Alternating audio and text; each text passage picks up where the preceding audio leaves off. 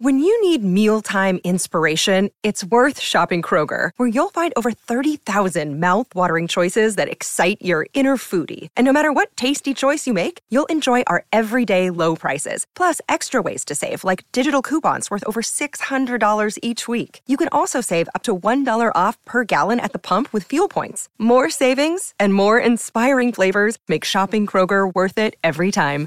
Kroger, fresh for everyone. Fuel restrictions apply.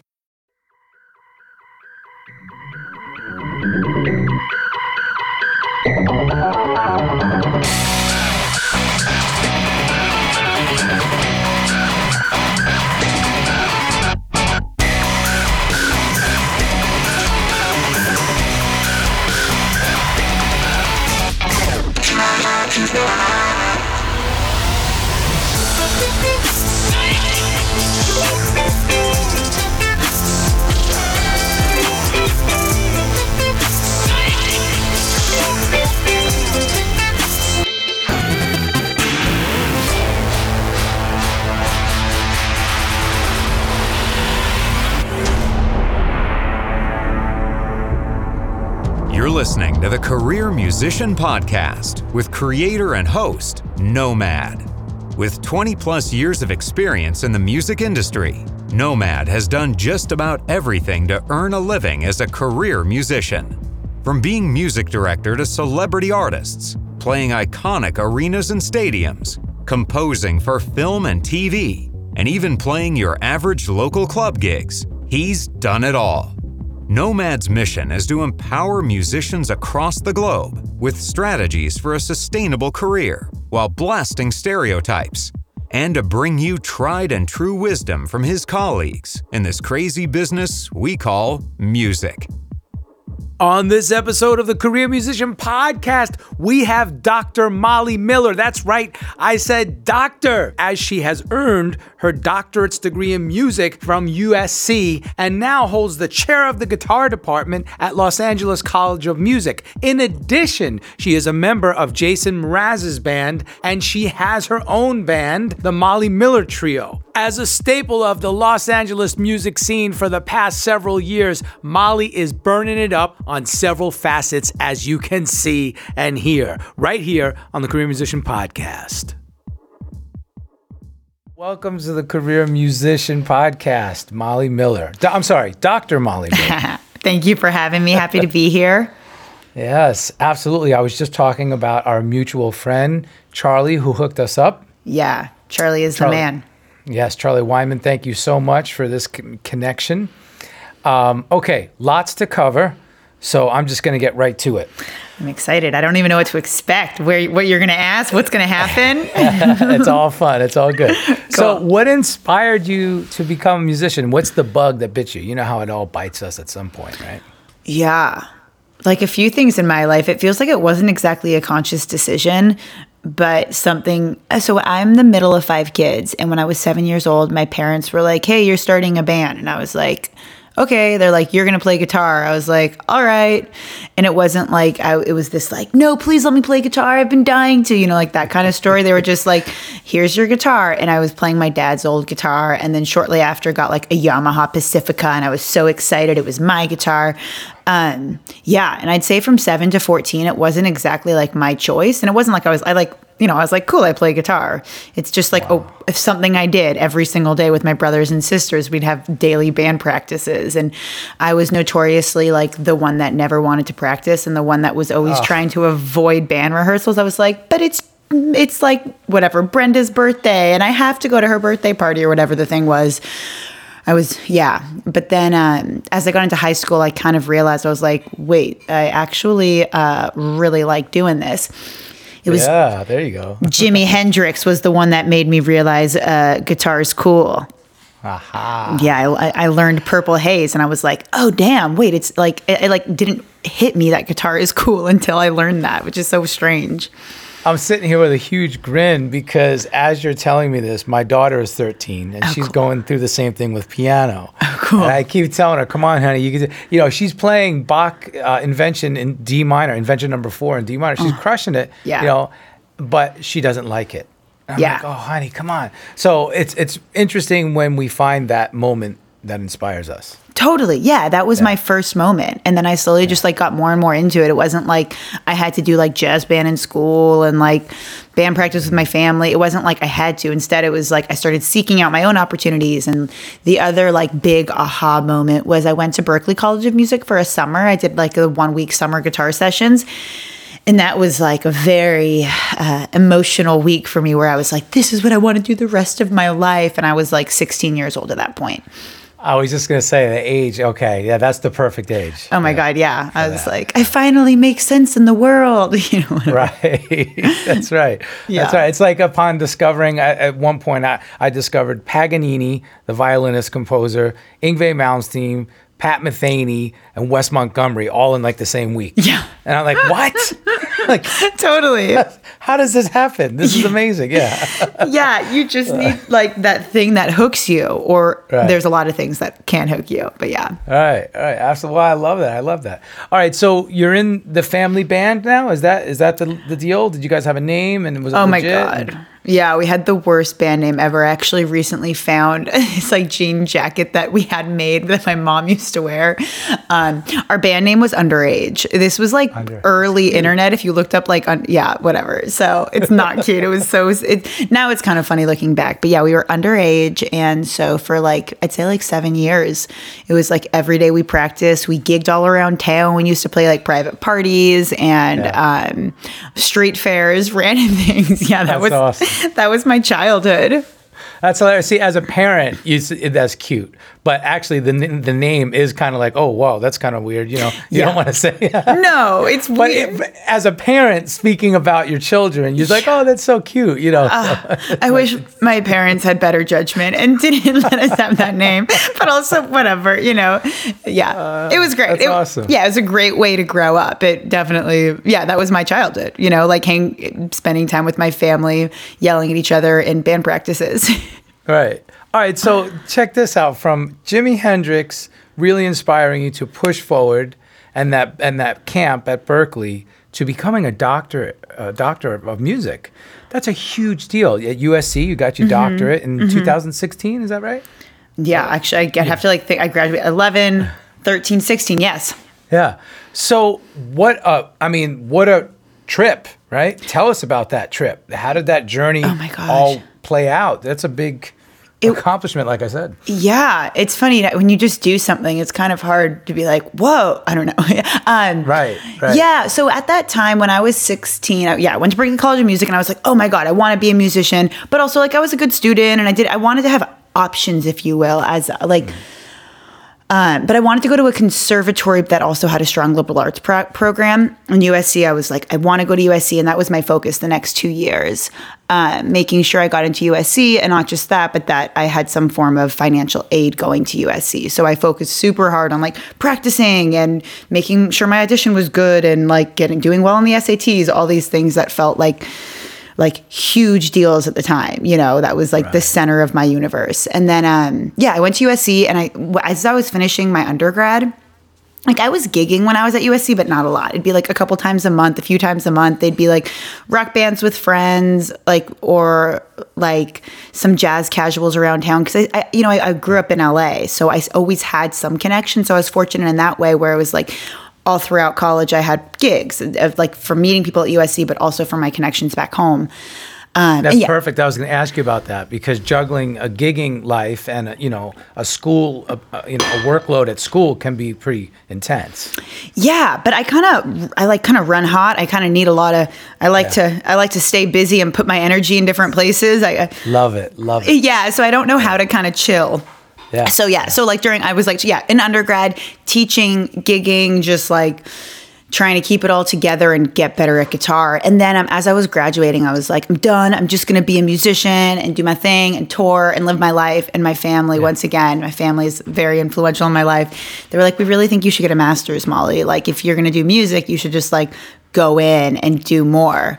And I was very adamant that I didn't need it. And then my two brothers and I had a uh, we we had lunch in New York City. We had shakshuka. I didn't. I was like, Ooh, it's a very like vivid memory. And my brothers were like, Molly, you should do it. I was like, I know. So when my dad said it, I was like, you're wrong, Dad. But when my brother said it, I was like, I know that that everyone's right. So yeah, I stayed at USC and I was a TA. I got my master's and like the same sort of thing happened. I'm finishing my master's. I was like, I'm done. I'm gigging. I'm working. Like you know, I was like working pretty full time when I finished my master's. Outside of getting you know being in school and being a TA, I was also teaching a ton at like music studios and wherever and um and gigging you know i like at least a few nights a week i was playing and these were In like the local scene, the local yeah, it was yeah. like you know, like I, I had a, I was in this band called the Vibrometers for like eight years, and we like had a downtown on lockdown. We played like you know fifty to hundred dollar gigs, like three four nights a week is what it felt like from like ten p.m. to one a.m. A lot of late night gigs, and then like random corporate bands and stuff. But I was like working, and so I was like,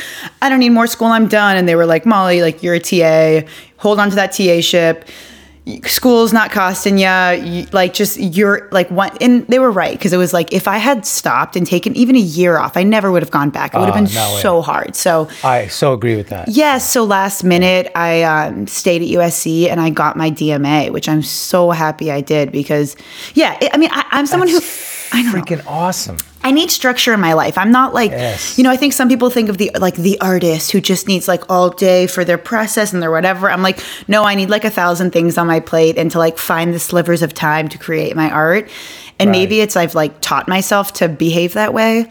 And I don't know what's healthier, but I've this is how I function.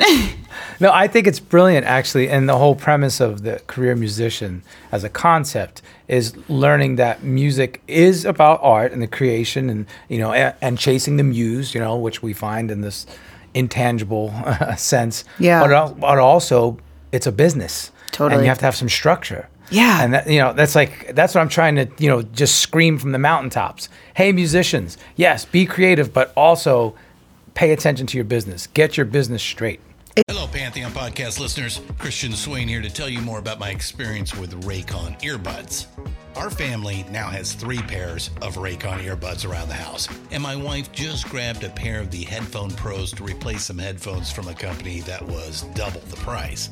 And yes, she loves them. Now, if you haven't pulled the trigger on a pair of Raycons, or even if you have, but you're in the market for another pair because they're just that good, well, now is the time to check them out because they just launched their upgraded model of the best selling everyday earbuds. With Raycon's upgraded everyday earbuds, now you also get active noise cancellation, ergonomic design, and multi point connectivity that lets you pair with two devices at once. New quick charge function, three customizable sound styles, plus awareness mode. Available in a variety of vibrant new colors to complement any and all skin tones. I even have a pair of earbuds in a cool green color. I have tried just about every earbud known to humankind, and these Raycons are fantastic. Seriously, if you've been wanting to check out Raycons, there truly is no better time. You're going to ask yourself why you didn't check them out sooner, and Raycon offers a 30-day happiness guarantee. So, what are you waiting for? Go to buyraycon.com slash Pantheon today to get 20% off your Raycon order, plus free shipping. That's right, you'll get 20% off and free shipping at buyraycon.com slash Pantheon. Buyraycon.com slash Pantheon. It's so true. Yeah. And like even oh I say this sometimes like people reach out to me for advice or even just in, you know I'm like they're like how do you get gigs? I'm like everyone's going to be really good at a certain point. Like if you keep practicing, everyone's going to be great. Do you Just res- look at Instagram or YouTube for proof of that, right? Yeah, like there totally. Like there's so, so many. many. great players, but like do you respond to emails? Do you show up on time? You know, it's like like are you do you, are you like pleasant to be around? Like these super basic things take you further than anything else. Um, let's talk about communications. Um, there's this thing that I hear, quote unquote, the kids talk about ghosting. What, what is it?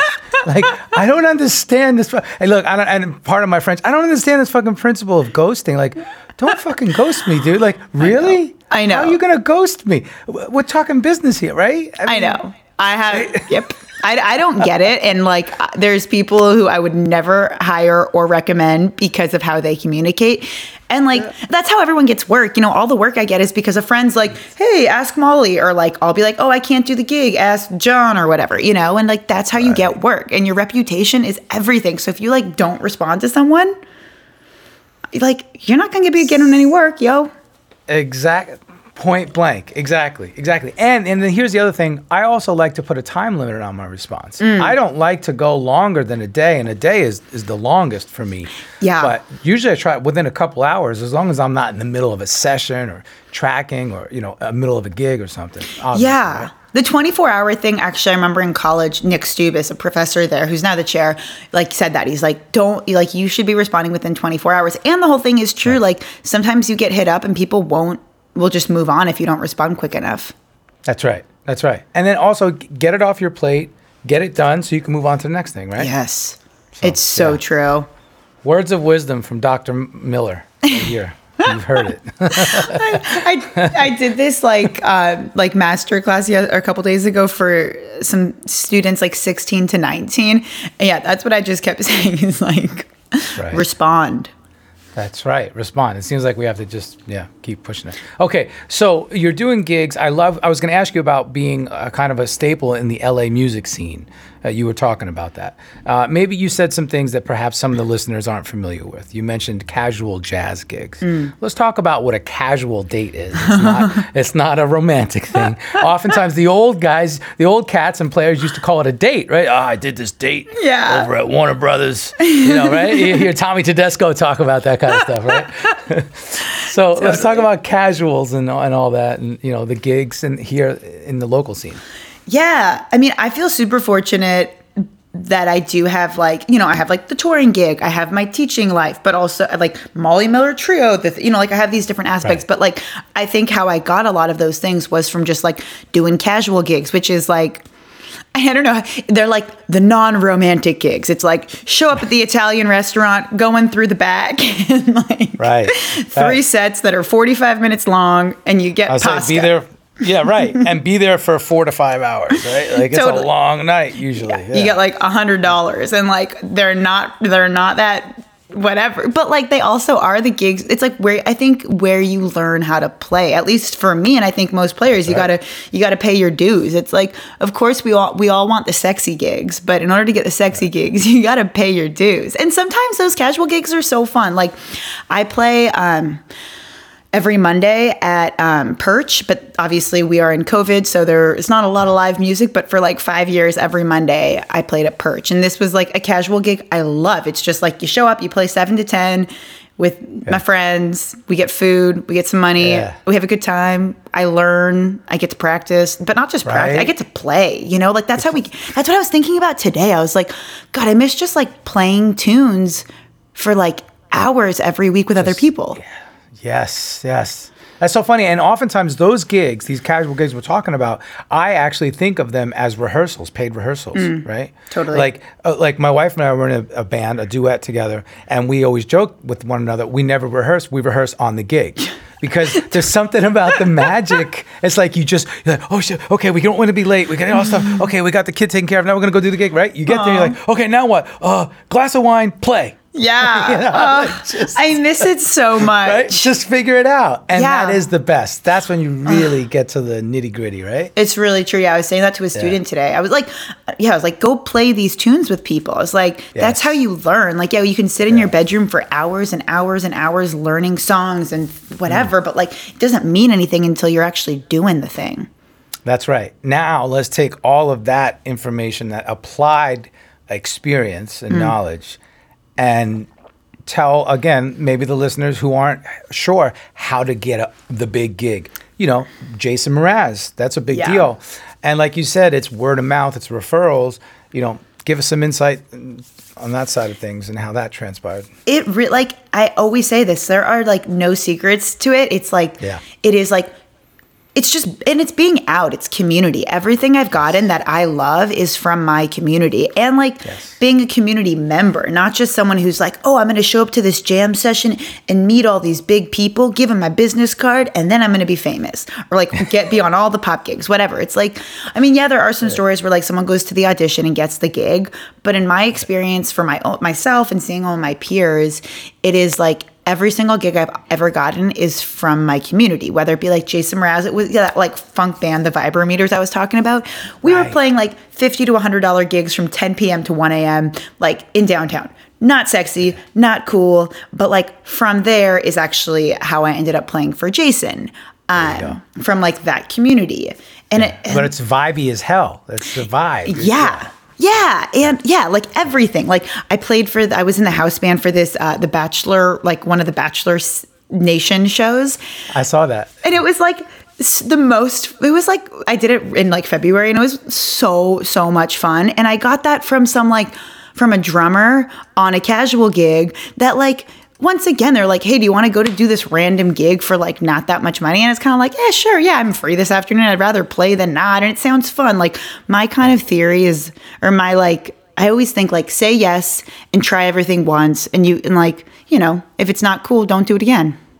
I like that. Would you consider that to be your mantra? Say yes. Yeah, Try it once, you know? totally. Say yes, and like, and I think like, like as I've the more experience I've had, it is easier to kind of navigate and be like, mm, this isn't sitting right with me, and I, it's like not. I mean, you know, like I, I think, Yeah.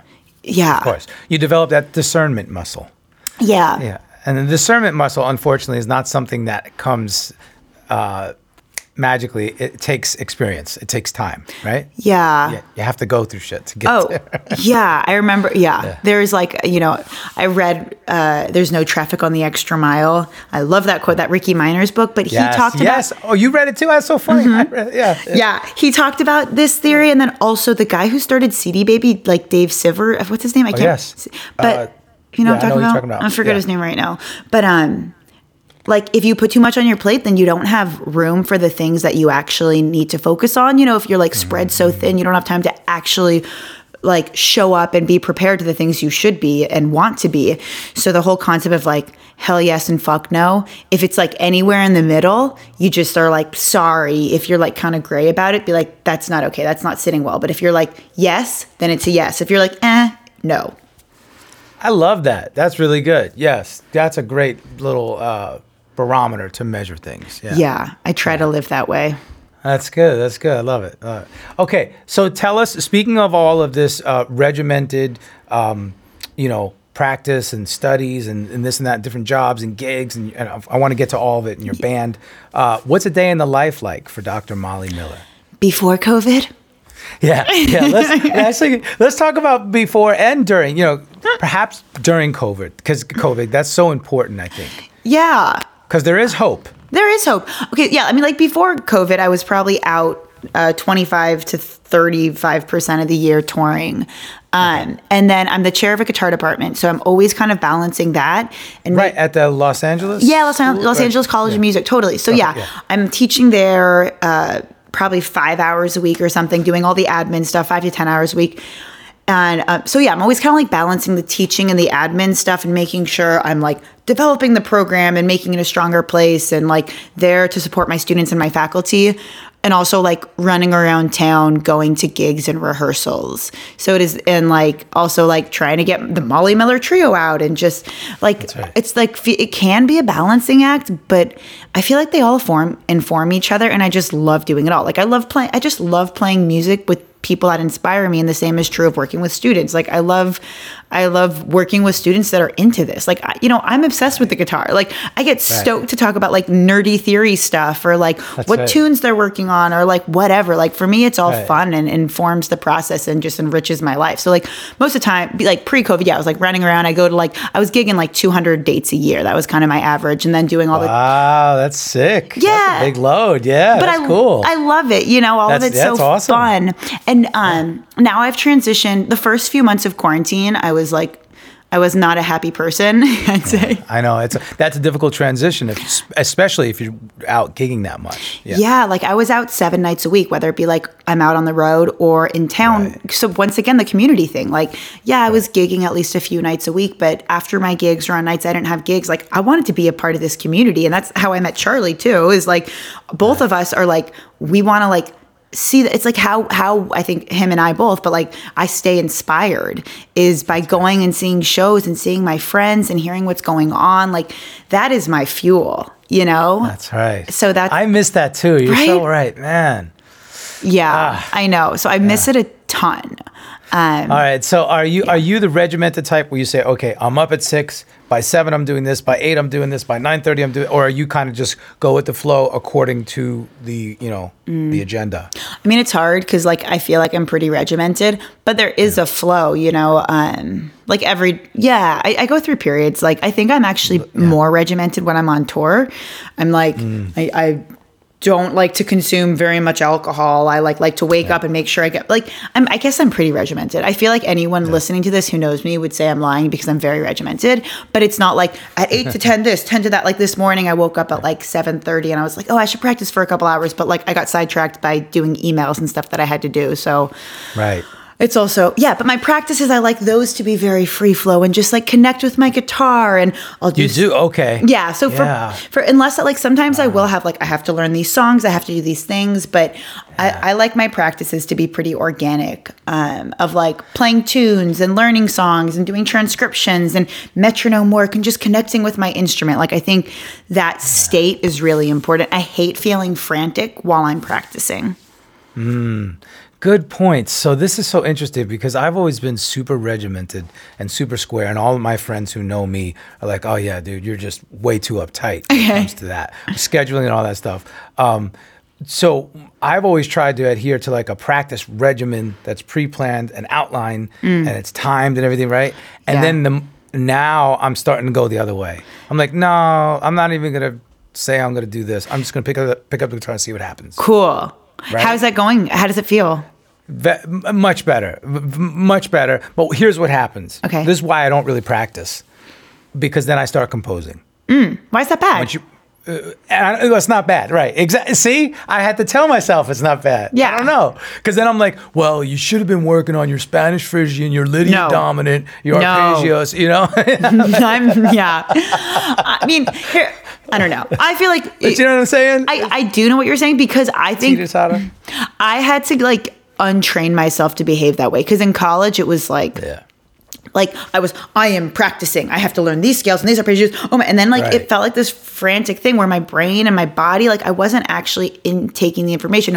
What's the point of playing music? Is to like for me like a big theme is like being joyous and expressive and connecting and like the more I think you create your practice sessions like that, the more they actually go on to your gigs like that and just you as a human. Like I think it's all very fluid. I I had this like Bruce Forman is the person who helped me kind of come to this realization that like we are not practicing. We are always playing. There is no such thing as practicing. And I I like that. yeah, and I so like I mean I get real frantic and chaotic and ah, but like I, I'm trying to always fight that. Um, Right. because yeah i think i'm not only like i'm such a better musician and even like in my practice sessions like i think my best practice sessions are when i'm like calm and i play a tune i listen to myself i play a tune like and i record myself and listen back Okay, okay. and like focusing on just like connecting with my instrument and being musical and then uh, if that's the focus then i always play so well at my gigs when i'm that's the focus is music because we get so caught up in like the right scale or the right sound. And yeah, I was talking about like this George Benson solo today. I was looking, my student transcribed it with George Benson. No, actually, it was Isaiah Sharkey. Sorry, I'm, I'm mixed. Okay. So, Yeah, there you go. And Yeah. he was like, but it was like in reference to some, like a George Benson lick. Yeah, yeah. And over an F minor chord, he played like a flat five, and he was like, "But what? You know, it's like, but what scale? I don't know." And I'm like, I could have been like, "Well, it's Dorian sharp four. Also, it's like it just kind of sounds cool and bluesy and tense, you know." It's just vibey. Yes. Yes, that's right. Wow. I don't know. This no, this is a good point because you, Uh, funnily enough, when I'm I'm so regimented, I, w- I was so regimented practicing, but when then I go to the gig, I don't think about music at all. I don't think about it at all. Yeah. I close my eyes, put my head back, and mm. just play whatever the hell comes out. Yeah. Right. So so th- that's right. So I like your your your methodology. Yeah, but everyone has such a different process, and that's why sometimes I struggle when people be like, "Well, like, what should I do?" I'm like, Yeah. I, like, I'm not, like, I don't know. Hell if I know. Yeah. Right. Yeah, it's like play play a lot of guitar.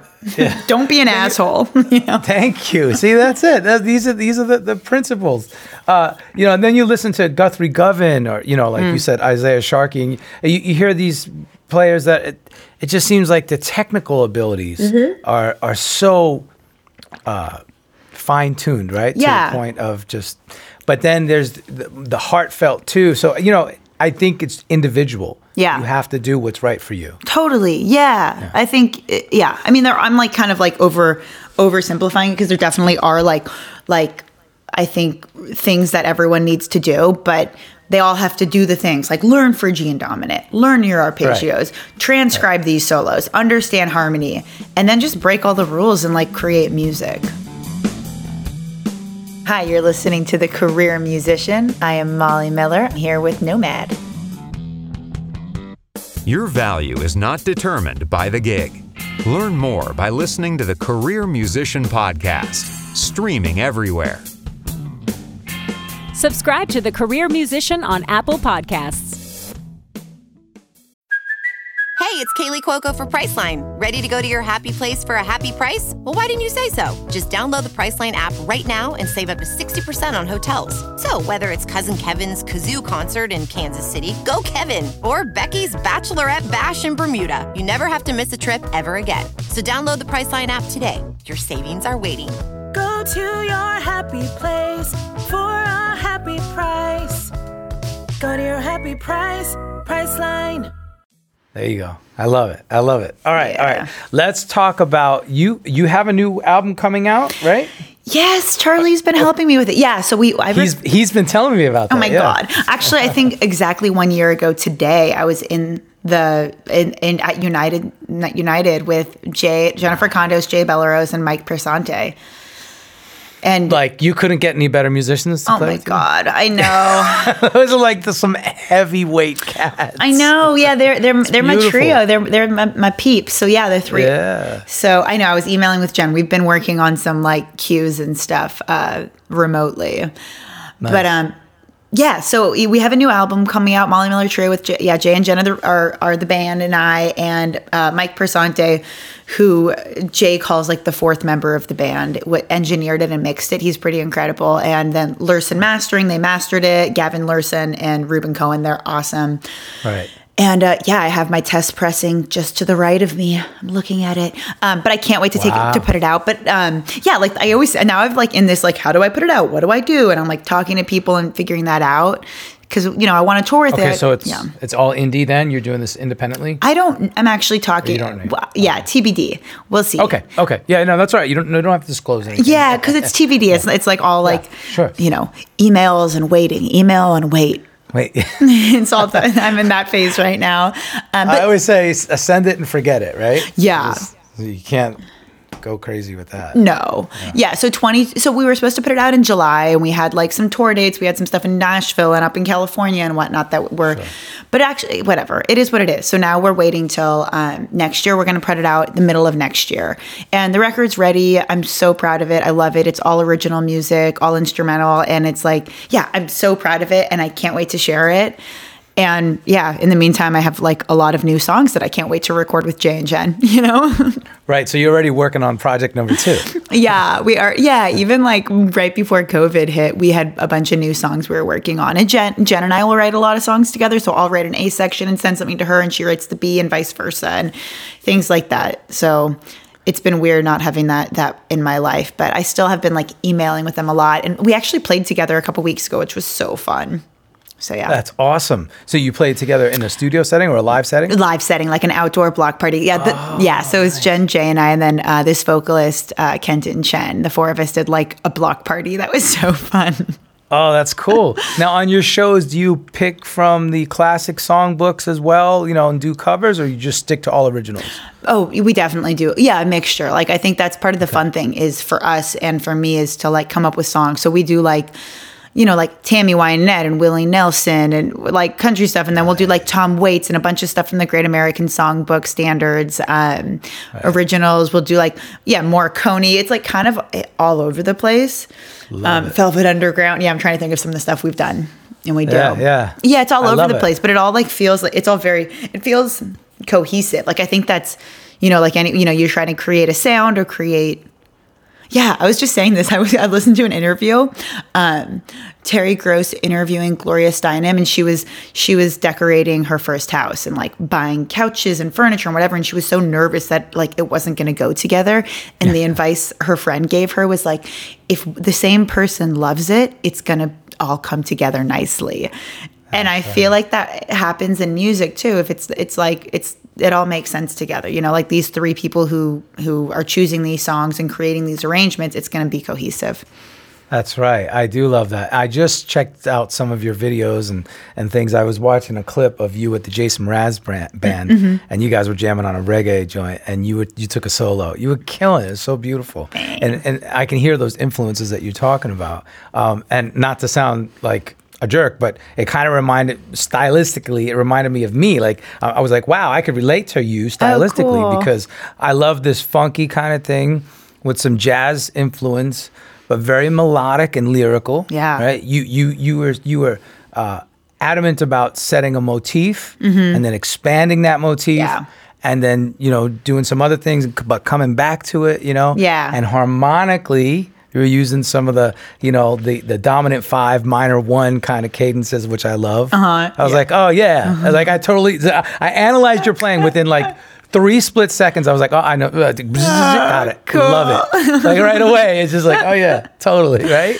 Yeah. So I, I agree with what you're saying. If it comes from the same person, same source, doesn't matter if I'm playing like I'm sure it's the same for you. If I'm playing uh, a nylon string. Yeah. Or a 335 or a Telecaster. Yes, I'm You know. I'm eyeing all those guitars behind you. Yeah. yeah, I got quite a bunch. So when COVID's over, I can't wait to actually jam with you. Oh, yeah. We have to get together and play. I'm in. That sounds great. Yeah, that's going to be killer. All right, so how do you look? look so um, think of this as you're not yourself. You're you're an outsider looking in. Okay, you're a listener. You could, anywhere over the uh, around the globe. Maybe you're a young aspiring career musician, and you're looking and listening to this, uh, and you're saying, "Gosh darn, Molly Miller is so freaking successful, right?" And this person is saying, well, "I wonder, you know, can I be that successful?" You know, how do you define success, and what do you tell that person? to me, yeah, it's like not an end point. It's just this constant desire to evolve. Um, yeah, I always like the tortoise wins the race. You know, it's like it's what? How how do I define success? I mean, like that. You know, it's like It's a good one though. It's a good one. The tortoise wins the race. yeah, it's like it's there's no it's, there's no race. It's just like I think I was like it. I, I worked so hard for so long and I still do every single day. It's like there's never this end point where I'm like, well, now I made it and I'm done. And I think like that's actually how like that that's when you give up. That's when you stop. That's when if you think you've made it, you're wrong. Like I don't know. I think it's just like waking up every day and being inspired to work harder and grow and not like even necessarily like, okay, I want to play with the biggest pop star and be the biggest this and that. And it's just like, like this focus on just like, you know, hovering over a goal. And it's like, it's not a straight line. It's kind of like, you know, you're moving towards a direction. It's, it, it's yeah, just like, That's right. Yeah. yeah, it's like every. Yeah, I think especially now there's this like obsession with things happening super quickly. You know, like lose ten pounds in ten days, and like. Whatever, you know, like learn the entire fretboard in just seven minutes. Like these like absurd things. It's like, how does that make any sense? It's like, it's like, I, and like for all of us, I'm always having to remind myself, like, it's such the, the process. Like, it should just be this joyous thing that, and if you're liking, if you're enjoying what you're doing, then you're successful. I think like that's, you know, and I feel That's great. Yeah. If you're, if, if you wake up excited to do anything in your day, you're winning.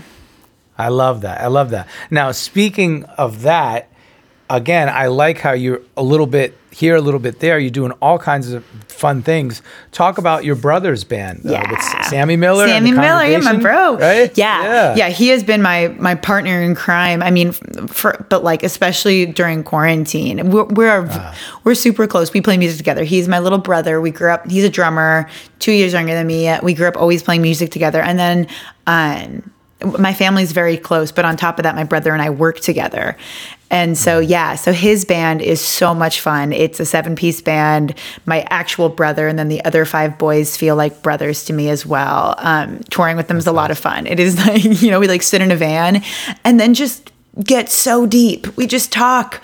And the shows are so fun and so Yeah. joyous and are so challenging. Like I'm always every time we play, I'm very intimidated because the guys in the band are so good. So it's always like, you know, I want to be rested. I want to be practiced. I want to know the music. I want to be in the zone because everyone in the band is so inspiring to play with and that's always the place i want to be is like fortunate enough to work with musicians that are incredible so yeah so sammy this uh, sammy's record our record came out er, in february of 2020 we were touring a bunch and then this thing called uh, covid hit so the, the record is on hold but we're actually in the process now i think we're going to record some music as a band early next year Nice. um, but yeah, so Sammy, myself, and the bass player Corbin Jones, who's this great bass player I met at USC. Um, the three of us have been playing a lot together during quarantine too. But yeah, Sammy is like it's just like the most fun band. It's like like Right. Queen meets j- meets like really serious jazz. There are a bunch of like Juilliard jazz musicians in the band, and, and like who also have they're like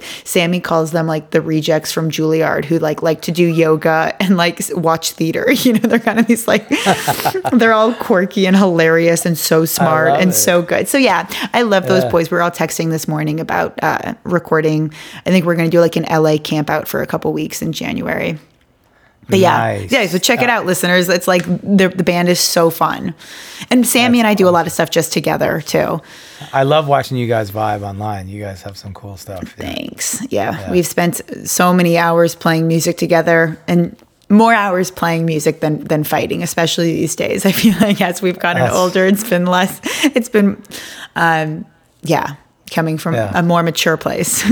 That's a beautiful thing. That's a beautiful thing to have your family and have that kind of connection. Oh my God, And then yeah. speaking of, uh, I forgot to mention earlier when we were talking about Charlie. Speaking of common ground, Nicole Row. Oh my God, she's buddies my, with her. I played with her yesterday. Yeah, Nicole is my girl. Really, you played with her yesterday? Yeah, so uh, yeah, and I actually just went on vacation with her too. I went up to I visited her up in northern Washington for um, like five days or something. But yeah, Nicole, we're supposed to get together. Actually, she's I was talking. Wait, actually, no. Now I'm like mixing up all my conversations. But yeah, Nicole. Sorry, I'm all over. I played with her um, yesterday. We did a video for Pamplemousse. I don't know if you know that band. Oh, of course. Yeah, so Nicole and I did that together, and then we went plant shopping on Sunday. She helped me pick out some cactus, cacti. That's awesome. That's awesome. I know. I saw she did this. I, I was going to say that. Yeah, Yeah. she's the sweetest. How do you know Nicole? She is. Um, you know, that's okay. Okay, yeah. Now that's going back to Jack Pyatt. Mm. So Jack Pyatt is one of the uh, guys, uh, founders, co-founders of Jamcard. Mm-hmm. Are you familiar with Jamcard? Yeah. So Jack introduced me to her, and of course, for the listeners who aren't familiar, Nicole Row is the bass player for Panic at the Disco. So Yeah. so cool. Let, let me ask you this: When speaking of Panic at the Disco or Jason Mraz, that you know those larger tours, what's the difference for you when you're, you know, uh, hunkering down in the existential existential conversation van rides with eight people, Yeah. right, doing an indie tour versus doing a multi-bus tour, big rigs, stages. You Yeah. know, what's is there a difference for you, and how do you? No, I mean, like that's Okay. the thing is, I think, I, I think if you start treating any of these gigs differently, is also another like failing point. Like for me, Yes. it doesn't matter if I'm playing Perch in downtown for or playing a casual or playing, you know, at like a more indie lo- like venue with Sammy or playing with Jason Mraz for thousands of people. It's like I before a gig, I like to practice for at least an hour or two, be warmed up, be in the zone, ah. know the music. It doesn't matter where you are, you take your job seriously. And that's like what I, it's like I don't take myself seriously. It's all like, you know, if I mess up, who, no one cares except maybe me. Uh, like there's not much at stake, you know, but um I think you have to take the art really seriously or you're not you're not and not even the art in some like I'm an artist and like whatever, but like if you're gonna be a musician, you better fucking be a musician and know your shit. Like there's nothing more frustrating for me than someone who's like a quote unquote musician who doesn't know fucking shit about music. And excuse my language. No, don't excuse your language. I feel the same fucking way. Yeah, it's like- Get the hell out of here if you don't know. you know? Yeah, take this shit seriously. It is a, Yes. it is like more than a job. It is a life choice that you need to honor that life choice. Ah, th- I love that. Take this seriously because reconcile with the fact that you're going to do it. Take it seriously. Don't look back because it is a lifestyle. It is not something to just goof off with, right? Yeah. Now, that's not to say that, that as a hobbyist, that's fine. There's Yeah. nothing wrong with just playing for hobby. We're talking about turning it into a career. Yeah. Big difference, right? Totally. And the and the commitment level. Um, speaking of that, the music industry over the years, decades, and you know, century here, especially with American music really being born, right? Uh, we know the struggles that Black Americans have gone through just to play their music, and I always say we have to have such a reverence for that, for the players who came before us when they couldn't even enter. Right through Yeah. the same door, Totally. right? as as the as the other white musicians, whatever. Uh, if it weren't for, I always say, if it weren't for African American culture as a whole, we wouldn't have the amazing music that we have today, right? Yeah. Whether it's blues, gospel, jazz, I don't care what it is. Very similar fashion with women for some Mm. reason. It's always seemed to be more like a, a, a you know mostly male dominated kind of an industry thing Yeah. you're flipping the shit on that's on its head right there, which I love. So how do you think about that? Mm-hmm. And look, I want to be sensitive to it. So I don't want to like be so obvious. Say, wow, it's amazing that you're a woman and you're doing all these great things. No. But at the same time, yeah, I feel like it deserves some Yeah. uh, recognition. I appreciate. That. Yeah, um, it is something. It is like this funny balance because, um, it's very complicated. Because yeah, everywhere I go, it is like, oh, that's a girl playing guitar. That is unusual. And like you said, like I owe it to all these women before me who were playing music when they weren't supposed to be, when they weren't allowed to be, when they their struggles, you know, like yeah, like for me it has been like there's plenty of of uncomfortable, frustrating, upsetting moments, but like I'm allowed to play. No one ever said I couldn't. I'm, I've been welcomed. I, but um, I'd say like the biggest struggle is feeling like I don't have to prove myself everywhere I go. Like I have this talk with my friend a lot, a great drummer Tamir Barzilay. I don't know if you know him, but like about ego and like when I'm on stage feeling like like fuck you you think i can't play i'm going to show you i can play and how Yeah, like yeah, but yeah, that's not musical and like trying to get that out of my head um it's really even the thing i did yesterday was me nicole and taylor like the pocket queen that badass drummer and like Oh, yeah, yeah, every, yeah. they're so good but i still kind of am like "Ugh, why did it have to be an all girl thing because i, I don't know I, it's really complicated because for so many reasons because i think that yeah, I don't know how to. It's hard either because there's like I could talk about this for hours and hours, and it's hard for me to kind of like think about which person, which which side of this complex issue to address. Right. But I mean, we're talking, I'm even referring to the fact that you're a leading woman in the education Yeah. department and music education. Yeah. You're holding down a chair at, you know, a prestigious school here in Los Angeles with your doctorates. That's amazing. That's just, you know, I'm sorry to say it shouldn't be this way, but you're one of the exceptions, not the rule. Totally. You know, that Yeah. Hey folks, Steffan Chirazi and Renee Richardson here from the Metallica Report. And we are proud members of the Pantheon podcast family, where the best of music and podcasts unite. We've got something pretty cool for you. We're giving away an exclusive Metallica merch package worth over $250. That's a whole lot of scary guys, skulls, M72, and other sought after Metallica swag. And we've made it easy for you to win. Follow and share the Metallica report, and you're in the game. Go to pantheonpodcast.com slash Metallica, enter your email, and hit that button to be entered to win. And just like that, you're eligible for our monthly exclusive Metallica merch package. And guess what, rockers? You can enter every month. So just do it. And while we love our global brothers and sisters, the lawyers won't let us ship outside the U.S. Yeah, and I'm very I- I'm very much aware of that and I think I think in some ways I think it often can be an excuse to not work as hard, which is hmm. for me like that's like clearly you, that's not the case for you. nothing is more frustrating for me. No, like we like I think it, it it's kind of it's crappy, but like as a woman, I have to I have to make sure I'm always more prepared than all the men in the room. I have to hmm. make sure I am more professional. I have to make sure the boundaries are more clear.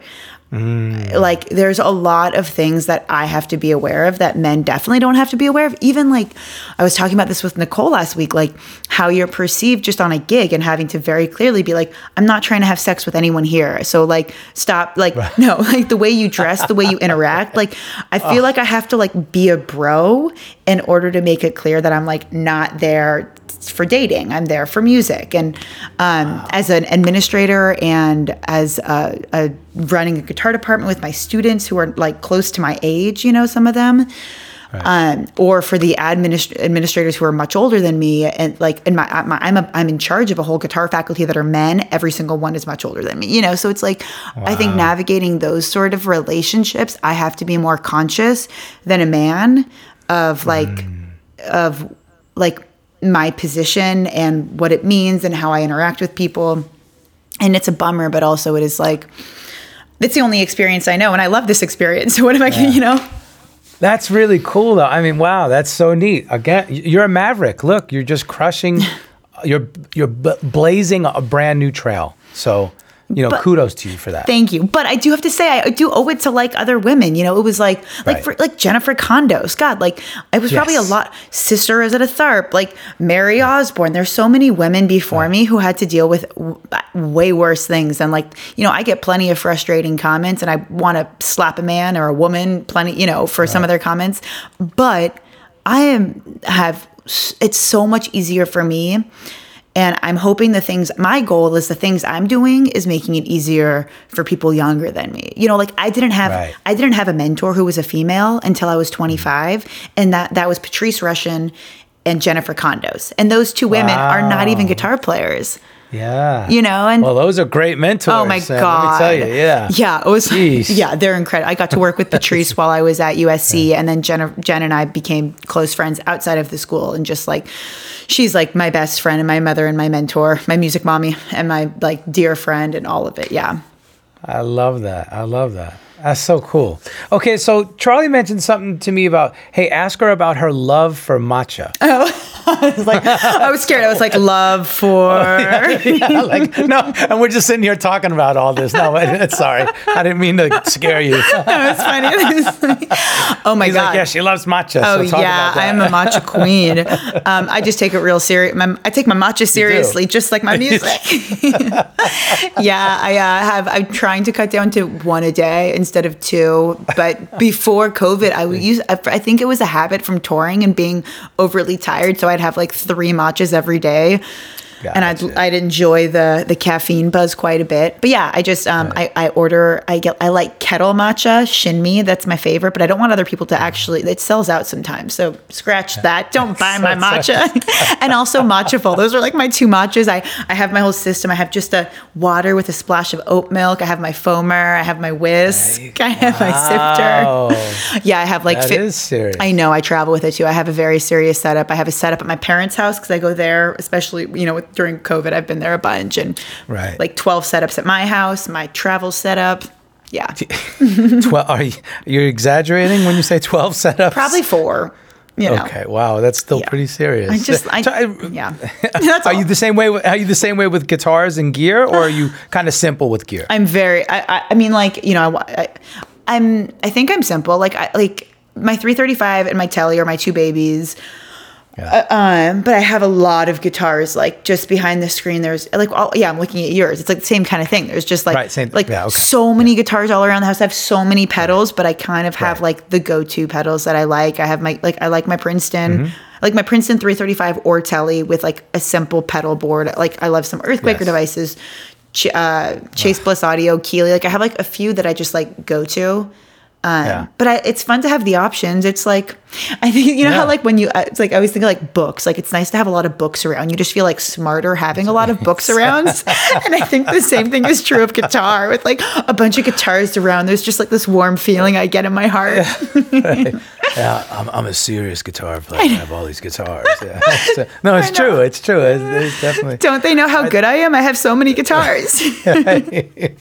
This has been so awesome, Molly. I really appreciate your insight and, Yeah. and wisdom. And you know, I usually try to uh, go out with like some words of advice, but you already threw down so many great, you know, uh, nuggets of advice. You, are you? How about some rapid fire questions? You down with that? Yeah. All right. Let's ready? go. Bang, bang, bang. Here we go. Uh, well, I see. I already. I think I already answered my first question. Mm. Name three touring essentials. Um.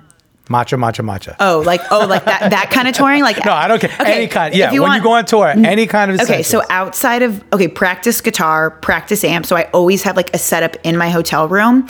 Gotcha. Uh, running shoes and matcha. Those are probably my three pre- essential tour setup things. Love that song, band, or artist that changed your life. Again, which I think I you said. already. Hendrix, but sister Rosetta Tharpe. She's my queen. Ah, okay, okay.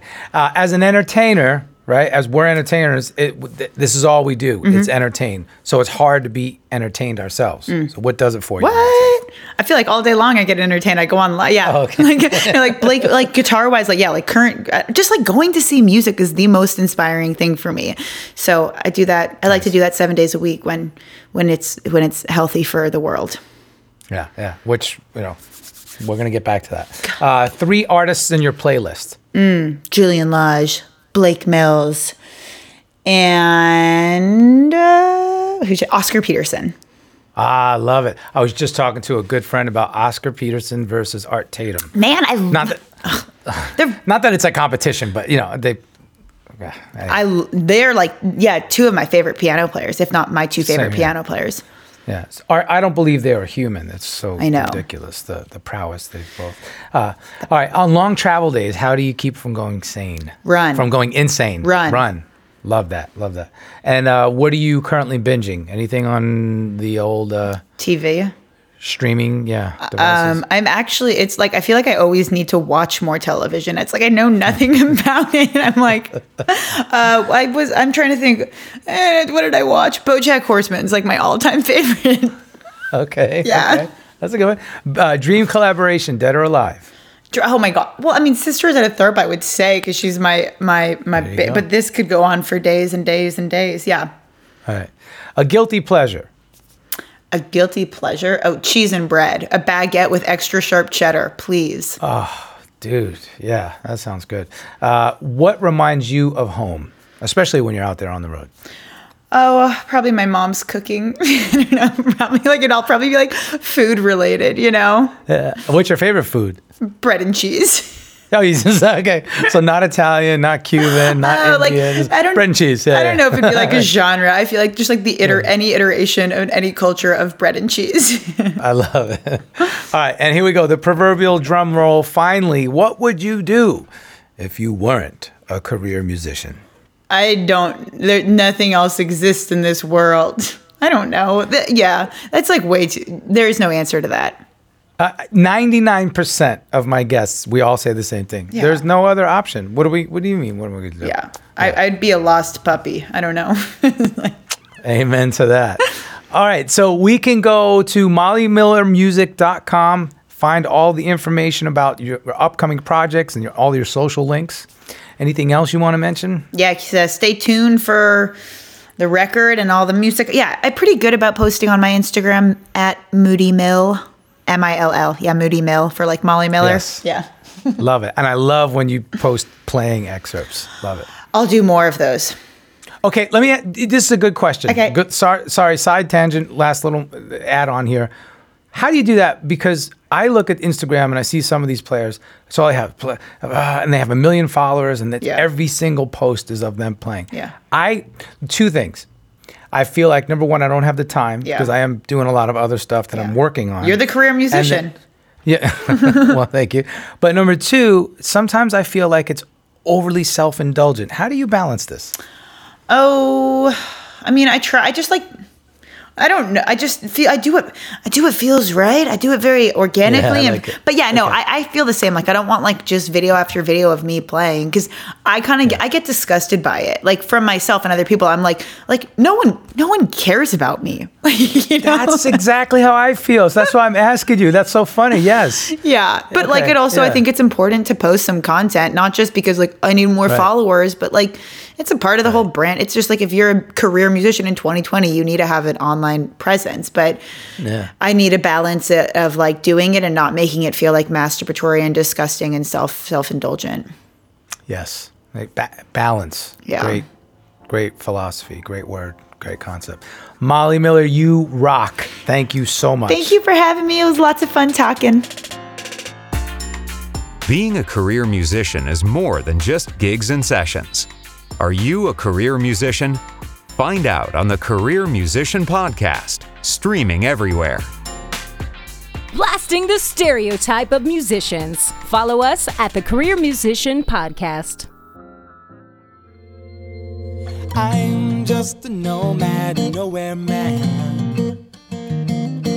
Writing the songs in this one man band. A nomad,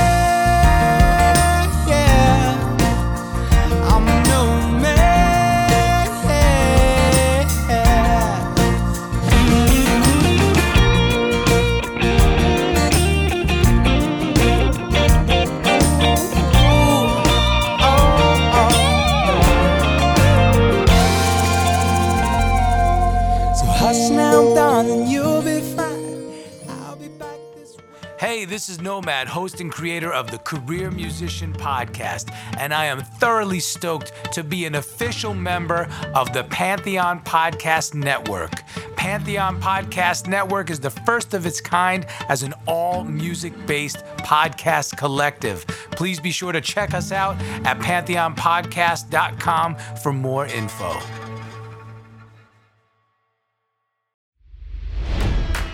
It's NFL draft season, and that means it's time to start thinking about fantasy football.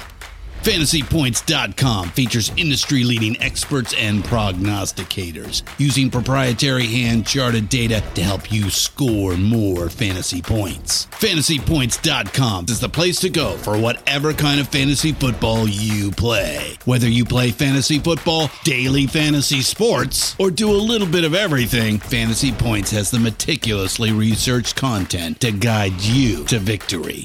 And why wait for the fall? Fantasy Points also covers the new spring football league, the UFL. Join the guru, John Hansen, Scott Barrett, Joe Dolan, and other massive names in the fantasy football universe with an exclusive offer. Use code Pantheon for 15% off any fantasy points package, including the all in package, with access to every article, tool, and data nugget that Fantasy Points has to offer. That's fantasypoints.com and code Pantheon for 15% off at Fantasy Points. Fantasypoints.com, code Pantheon. Score more fantasy points.